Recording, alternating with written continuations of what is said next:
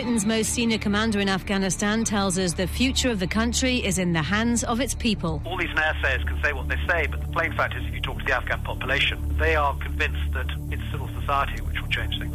The Supreme Court has ruled human rights do apply on the battlefield, and we go to Kenya where the army is preparing for future conflicts after Afghanistan.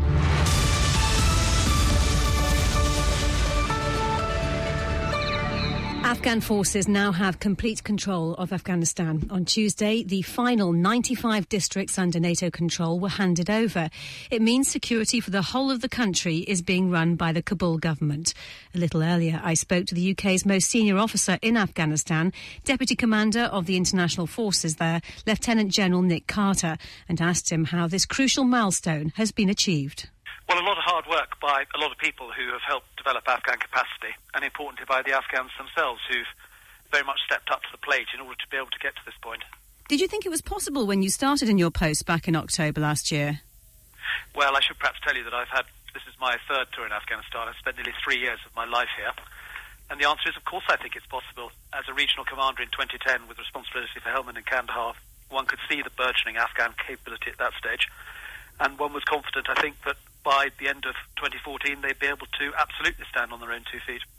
Afghan forces now in control of the country's security. How confident are you that they will continue the work to the same standard as they have done with NATO? Um, I think um, using terms like standard can be confusing to some people. The answer is that at what Why, why so? Uh, the answer is that we military um, talk about the tactical level, which is the lower level, and I'm in no doubt that the 26 brigades in the Afghan army are absolutely capable of matching the insurgency, not being intimidated by it, and looking after the security of their population. Where work is needed is in the institutional development and some of the um, additional capabilities that they need over time, like air power and medical evacuation and those sorts of things, and of course on the logistic processes, and that's where work now needs to be conducted. Uh, and of course, also that the rate of casualties that the Afghan forces are taking are, are much higher than ISAF has done. Well, you'd expect that because they are leading on combat operations now. And if you look back to when I was a regional commander and you look at the comparable casualty rates that my 55,000 force took in RC South at that stage, frankly, there wasn't a great deal of difference with what we now find. How confident are you that um, the numbers that leave the Afghan forces, particularly in the army, will be that flow will be able to be stemmed? Because there are uh, there is a great problem in keeping people throughout the, the term of the year, isn't there? Uh, well, their contract is rather longer than a year, actually. I mean, the I mean, in the seasons, because you, you've on the record, you've talked about people uh, perhaps going back to their communities when the fighting eases off, and then not coming back after having leave. What's needed for the conventional part of the Afghan army, which is, I suppose, about 180,000 of their 350,000 force, is a readiness system that means that um, they also get the opportunity to do some collective training and also to have some leave periods. And because of the nature of the challenge that they've been confronted with over the last year or two, they've not had the opportunity really to get one of these things in place. I think that'll change, um, and I think that if we were having this conversation in a year's time, we'd be pretty confident that they would have put in place the sorts of systems that are necessary to make that happen. Um, and when that happens, I'm in no doubt that their uh, manning rates will be much better than they are at the moment. And indeed, there are indications, if you look at this period, this um, high intensity summer, that the um, manning rate is improving. But be in no doubt that when the harvest season comes in the spring, uh, people are inclined perhaps to stay at home and deal with that rather than come back to soldier. Today's planned talks w- between America and the Taliban have been postponed after protests from the Afghan government. Can anything worthwhile come from the talks? Um, I mean, ultimately, the problems in Afghanistan are political problems, uh, and that means that people have to talk to each other. Um, and I'm quite sure that during the course of the next um, few months, and we'll end up with a process where um, President Karzai's government is able to speak to all Afghans and to create some form of political participation. When you have the kind of situation that has been reported over the last uh, 48 hours or so, uh, the diplomatic sort of rift between Hamid Karzai and the US and the things that have been said on, on each side, how does that affect activity on the ground? Does it give a boost to insurgents? Does it affect morale within the Afghan forces? Um, at the end of the day, I think everybody recognises that you know politics are complicated and they're difficult, and that if you're going to get to a point where there is political participation for all Afghans, people have to take risks and people have to try and push the process forward. We know Britain will have a training role post 2014, and other ISAF countries are taking responsibility for different regions. It's been hinted that Britain could have a, a role to play. What else are British forces going to be doing? Well, at the moment, um, our politicians have made it very clear that after 2014, the big project that the UK will be involved in is the Afghan National Army Officers Academy. And that's a significant um, institution which will make a big difference to the Afghan army um, and it's being built at the moment, and we've got a number of people committed to it. Uh, and I think that that will be something that will secure our um, our future here. The forecasts post 14 are very varied depending on who's making them. Uh, on one point, you hear from a military perspective about the progress with transition, which has now been confirmed with the, this week's news. and the commentators who, have been to the country and perhaps said that um, they predict that there's a danger that the country may fall into civil war post 2014. Uh, what kind of situation do you see developing in Afghanistan, say, in five years' time? Well, as I told you at the beginning of my interview, I've been associated with this country now for 12 years. And during the course of that 12 year period, this country has changed significantly. if you go back to the mid 90s, there were probably no more than 600 schools. There are now some 37,000 uh, educational establishments. There are some 200,000 teachers. There are probably 8 million children either in primary or secondary education, of which some 40% are female. There are some 70,000 Afghans in tertiary education. There's technology now, big time. Uh, 40% of Afghans are able to use a mobile telephone. Between 3 and 6 million Afghans will very shortly be connected to a broadband fibre optic internet system which will ring the country. There was only 70 kilometres of paved road when I first got here in 2002. There are now 7,000 paved uh, kilometres of paved road. There's a healthcare system which 65% of Afghans have access to. And actually, Afghans now have serious expectations. 35% of them live in urban areas. And the reality of this is that it'll be civil society which will change things in Afghanistan and is changing things in Afghanistan. And ultimately, that will be what will determine the destiny of the country. So I, all these naysayers can say what they say, but the plain fact is, if you talk to the Afghan population, um, they are convinced that it's civil society which will change things. That was Lieutenant General Nick Carter speaking to me earlier. Well, I'm joined now BF, by BFBS reporter in Camp Bastion, Jeff Mead, and our defence analyst, Christopher Lee. Hello to both of you. Uh, Jeff, first of all, what did you make of what General Carter had to say there? Well, I've been coming here long enough to always hear that optimistic message from military leaders uh, right through the chain of command. So you tend to be a, a, little bit sceptical. But actually, I think he's right this time. I think there are real important, tangible changes. And when he was referring to civil society forming and taking a grip, um, we've seen evidence of that uh, here in Helmand only over the last two or three days. Um, let me give you this example. There have been local elections in Nad-e Ali district, well known, of course, to the British military, scene of some of the fiercest fighting. Over the last three days, 6,000 voters turned out to make their marks in a ballot for the local council. Uh, only three years ago, the last time such an election was held, there were just 600 elders who were eligible and able to vote. So I think that does uh, suggest that what General Carter is saying is pretty well spot on. There is a sense in Afghanistan of growing prosperity prosperity, a formation of civil society, and yes, perhaps if out of this diplomatic wrangling some deal can be struck with the Taliban, because everybody, the dogs in the street, know that the Taliban have to be part of a, any lasting peace solution, that there might be some grounds at long last for real optimism. It's interesting, those figures, amazing. Uh, do you get the feeling, though, that, that people really have faith in creating democracy post 2014? I, people were generally, when I was here uh, 18 months ago, there was still a good deal of scepticism and wariness about life post ISAF. I think there is a feeling now that Afghanistan will be more able to stand on its own feet, notwithstanding all those reservations uh, about the military and their capability, uh, uh which the Taliban, of course, will seek to explore undoubtedly in the next 18 months. Uh, but but it is cohesing. Um, you know, the, the, the, the, markets, the towns, the bazaars look and are much more prosperous.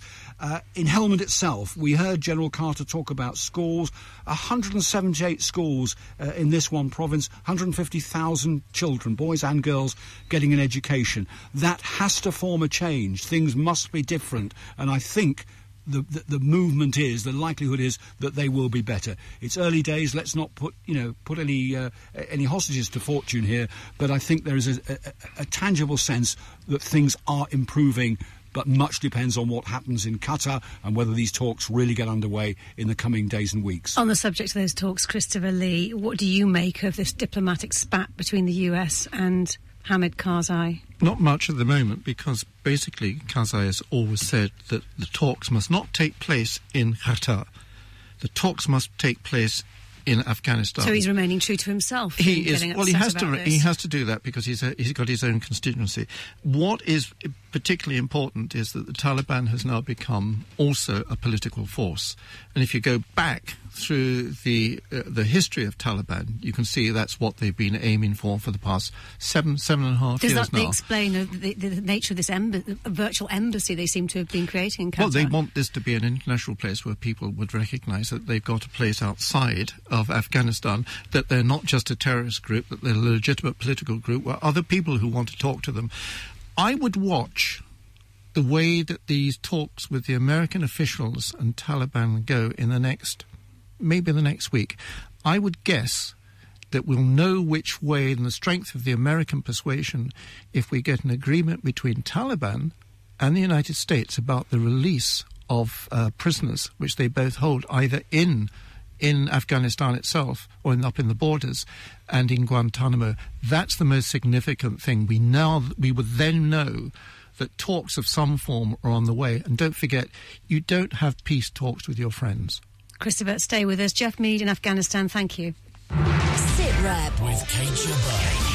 Still to come, more army job losses, but what's life really like for those who've taken redundancy?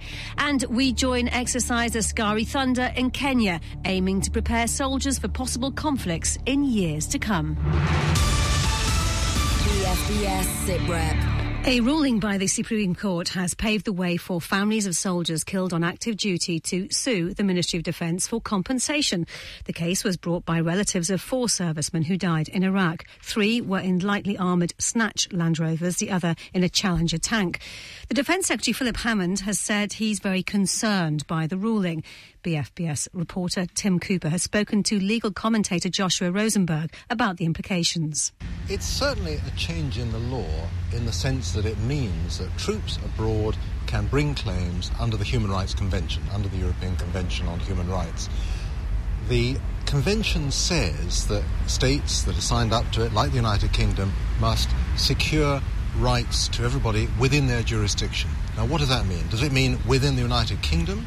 Or does it mean people they have control over? Well, the court said it means people they have control over. Obviously, British government can command British troops anywhere in the world, and therefore they are covered by the Human Rights Convention. How will this affect, do you think, commanders on the ground, and what are your thoughts about how the MOD will view this? I'm sure that the MOD are dismayed by this because they think it will make things more difficult for commanders and indeed for the MOD itself. I think the biggest burden is on the MOD because, of course, it's ministers and officials who provide resources for the military. We're talking about Snatch Land Rovers, we're talking about Challenger tanks, and how well troops, service personnel are equipped for the job that they have been given. And it's quite clear from this judgment that the military have to provide appropriate protection for soldiers. Of course, everybody in combat realizes there is a risk, a risk of losing your life. But it's necessary as a result of this judgment for the military to diminish, to restrict that risk as far as is reasonably possible. Of course, there's going to be a risk, and of course, you can't make battle safe. On the other hand, this judgment is saying to the MOD, you can't allow battle to be unnecessarily dangerous, inappropriately dangerous, more dangerous than it is already by failing to provide the proper support and equipment for troops.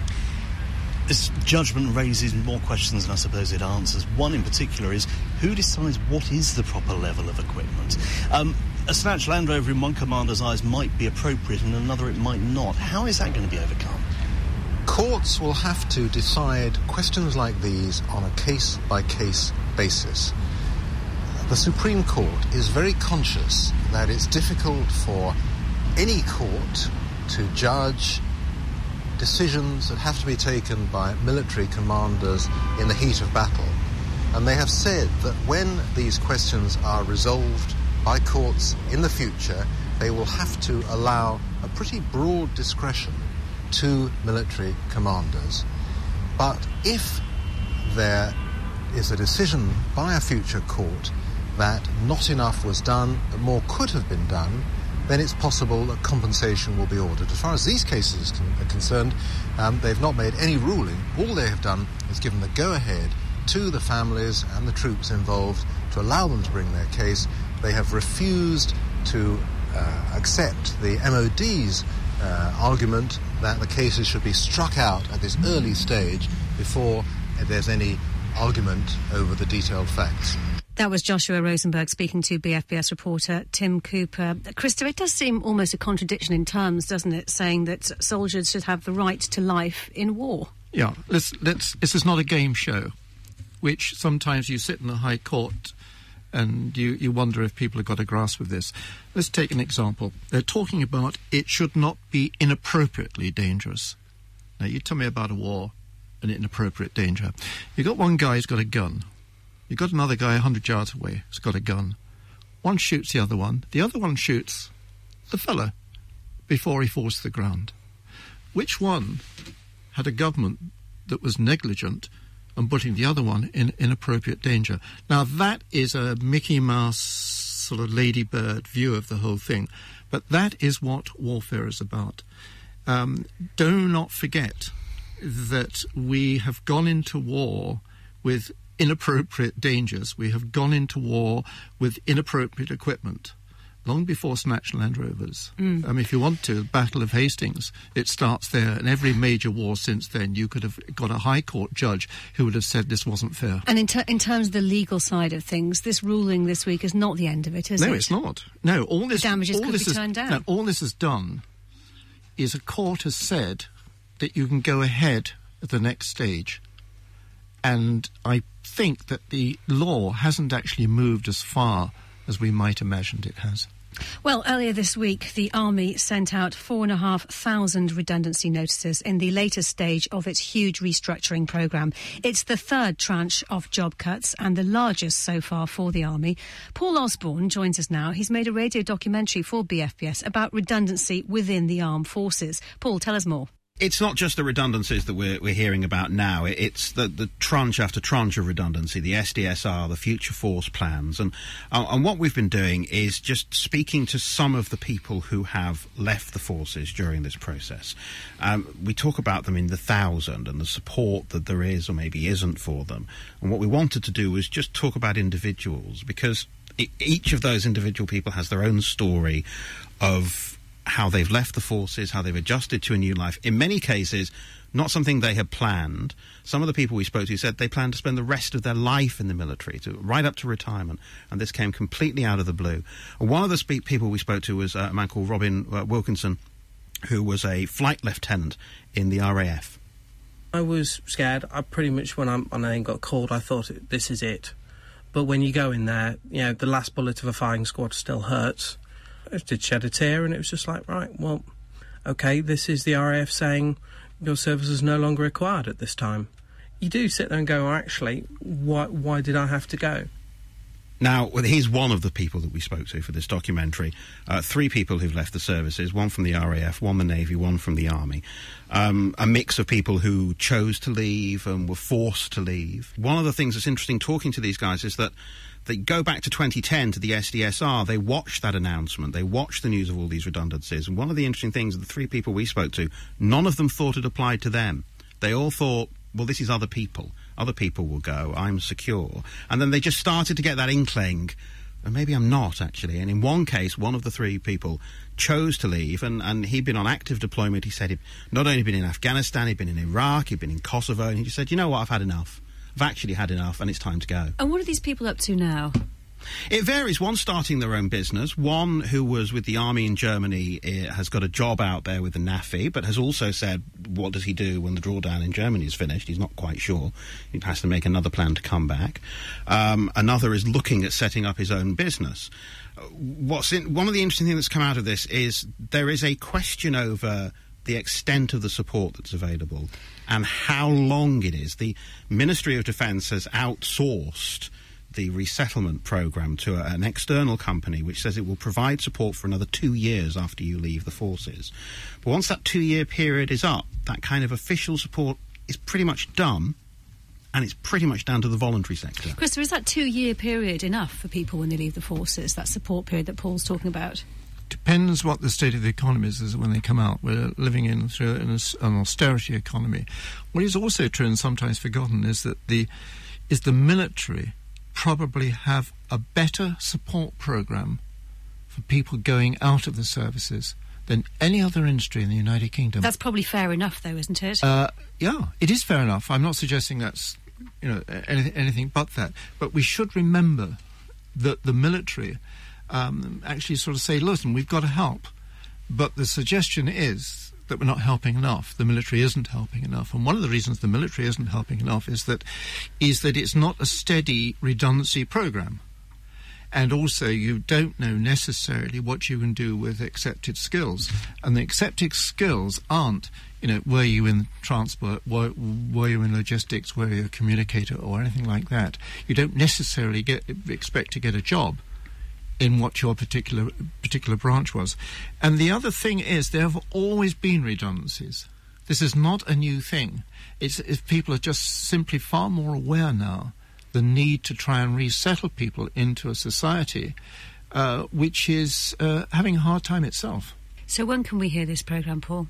It'll be uh, a week on Sunday, uh, the 30th of June. It's part of um, Forces Life and it'll be on BFBS radio at 1400 UK time. Okay, Paul, thanks. This is BFBS SITREP.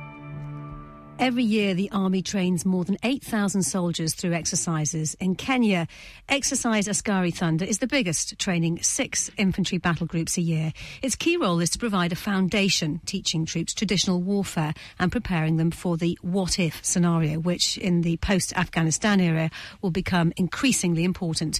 BFBS's Ali Gibson reports from Kenya. Soldiers advance into a series of six foot high mud trenches. After two years on public duties, this is a big change for 2PWRR. Crawling along the walls, they pretend to throw a grenade and then engage their enemy. Target down! Target down! Trench warfare may have its roots in older conflicts, but the technique is still practiced. Sergeant Lavelle Cadet. You know, it's like drumming an old art However, people still use the same rudiments to this day to make them the great drummers that they are. So with soldiering, we aim to put the basics together better to become complete soldiers. Up in the Archers Post training area, the war in Afghanistan has made its mark. Fob Simba is where some troops are based, in rows of tents surrounded by HESCO and barbed wire. But for the vast majority, this exercise is about being expeditionary and moving away from Op Herrick. Troops choose a piece of flat ground and make it home, keeping themselves and their equipment fit and ready to fight. For the commander of the British Army Training Unit in Kenya, Colonel Mark Christie, the benefits of Askari Thunder couldn't be more clear. This is without a shadow of a doubt the best light role infantry battle group training I've ever seen anywhere.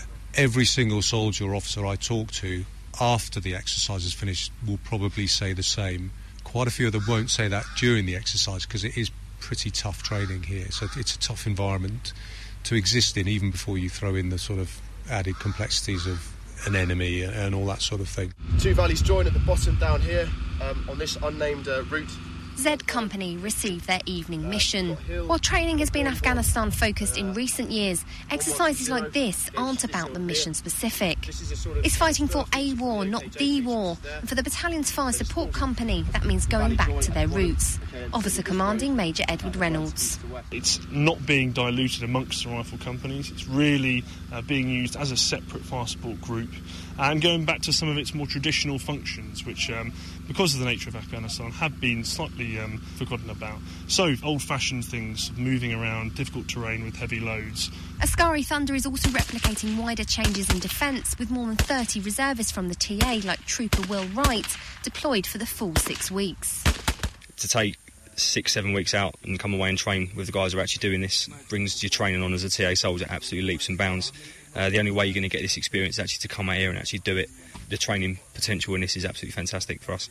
Next year, 2PWRR will become the Theatre Reserve Battalion.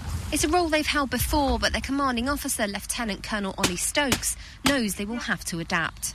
The TRB is about supporting transition in, in Afghanistan, but the TRB has wider utility and it's going to be located in Cyprus, which is highly strategically relevant.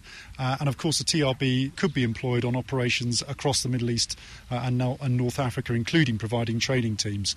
So, this training is absolutely about designing in those foundation skills uh, that will allow us to adapt to a challenge wherever it might be and in whatever theatre it might take us to. For whatever comes next, the Army is preparing.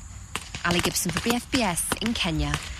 Christopher, talking about whatever comes next, and we've we've talked on this program before about potential causes of conflict in the future, and one of them being water. There's something brewing between Egypt and Ethiopia about that. Yeah. Tell us more. You've got the, the, the greatest river in the world, I think, which is the Nile and the Blue Nile, and the Ethiopians are building a dam, and there's this huge dam, um, and it's called the Great Ethiopian Renaissance Dam.